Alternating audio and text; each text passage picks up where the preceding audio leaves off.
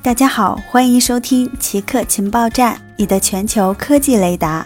接下来你将听到以下两条主要科技资讯。中国称，美国针对 TikTok 和 WeChat 的禁令违反 WTO 规则。中国在世贸组织的一次会议上表示，美国对中国移动应用 TikTok 和 WeChat 的限制措施违反了 WTO 规则。特朗普政府此前针对这两款移动应用出台下载禁令，并以国家安全担忧为由，命令 TikTok 母公司字节跳动将其美国业务出售给一家美国公司。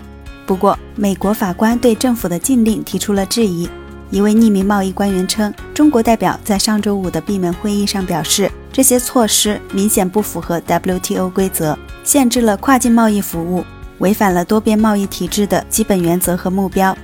美国在会议上为自己的行为进行了辩护，称是为了减轻国家安全风险。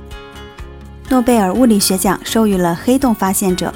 今年的诺贝尔物理学奖授予了三位在发现黑洞上做出重要贡献的科学家：牛津大学的著名科学家罗杰·彭罗斯，他证明了黑洞是爱因斯坦广义相对论的直接结果。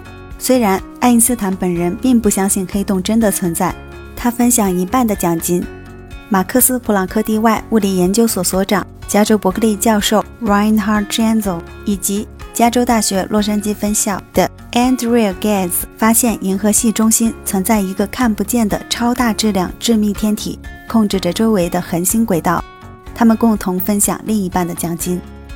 以上就是本期节目所有内容。固定时间，固定地点，我们下期见。